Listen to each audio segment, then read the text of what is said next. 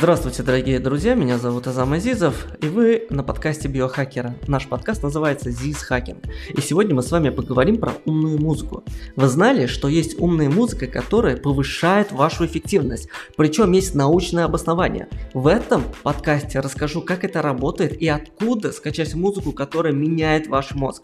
Давайте начнем с базовых вещей. У большинства людей при звуке сверчков начинается выработка мелатонина. Это так заложено с детства и эволюции. Звуки сверчков мы и наши предки слышали как раз в вечернее и ночное время.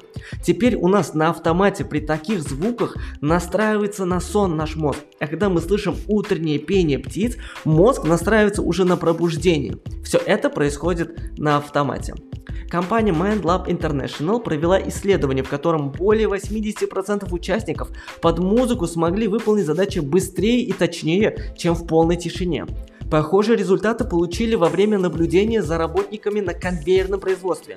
Люди чувствуют себя лучше и могут работать быстрее, а ошибаться меньше. Воздействие музыки на мозг и нервную систему человека доказали сотни ученых в огромном количестве научных работ. Многие из этих исследований посвящены влиянию звука на рабочий процесс. Они оценивают эффективность использования музыки для повышения продуктивности.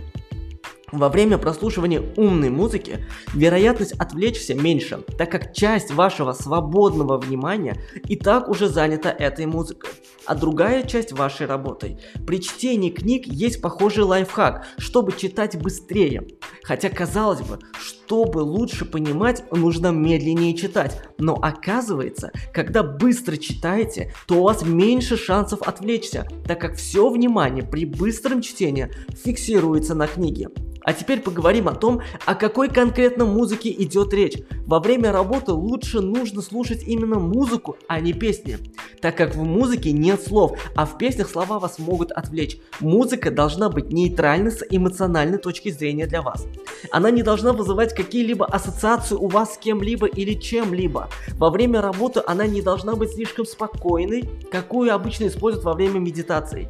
Но при этом не должна быть и слишком быстрой. По громкости она должна быть средней, не слишком тихой, но и не слишком громкой. Чрезмерная громкость вас также будет отвлекать. Я пользуюсь сервисом Focus at Will, это зарубежный проект, поэтому там все на английском языке. Но думаю, что для большинства ничего сложного нет.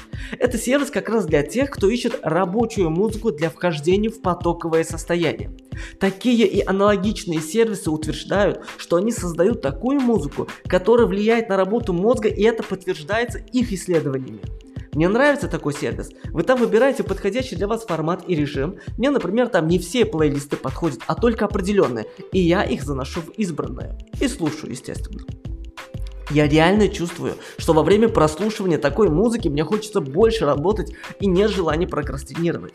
Но этот и ему подобные сервисы платные. Как говорится, за удобство надо платить, но есть выход. Вы можете подобрать необходимый под вас жанр музыки, которая реально помогает вам лучше работать и собирать такую музыку в бесплатных музыкальных сервисах.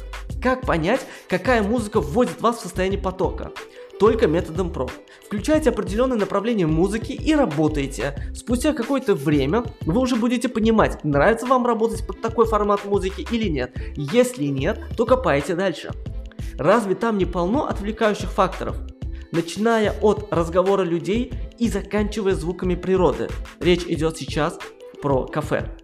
На самом деле секрет в том, что там так много разного шума, что в конечном итоге мозг вовсе ничего не воспринимает. Весь шум в кафе превращается в то, что мозг начинает игнорировать, потому что не может уследить за всем.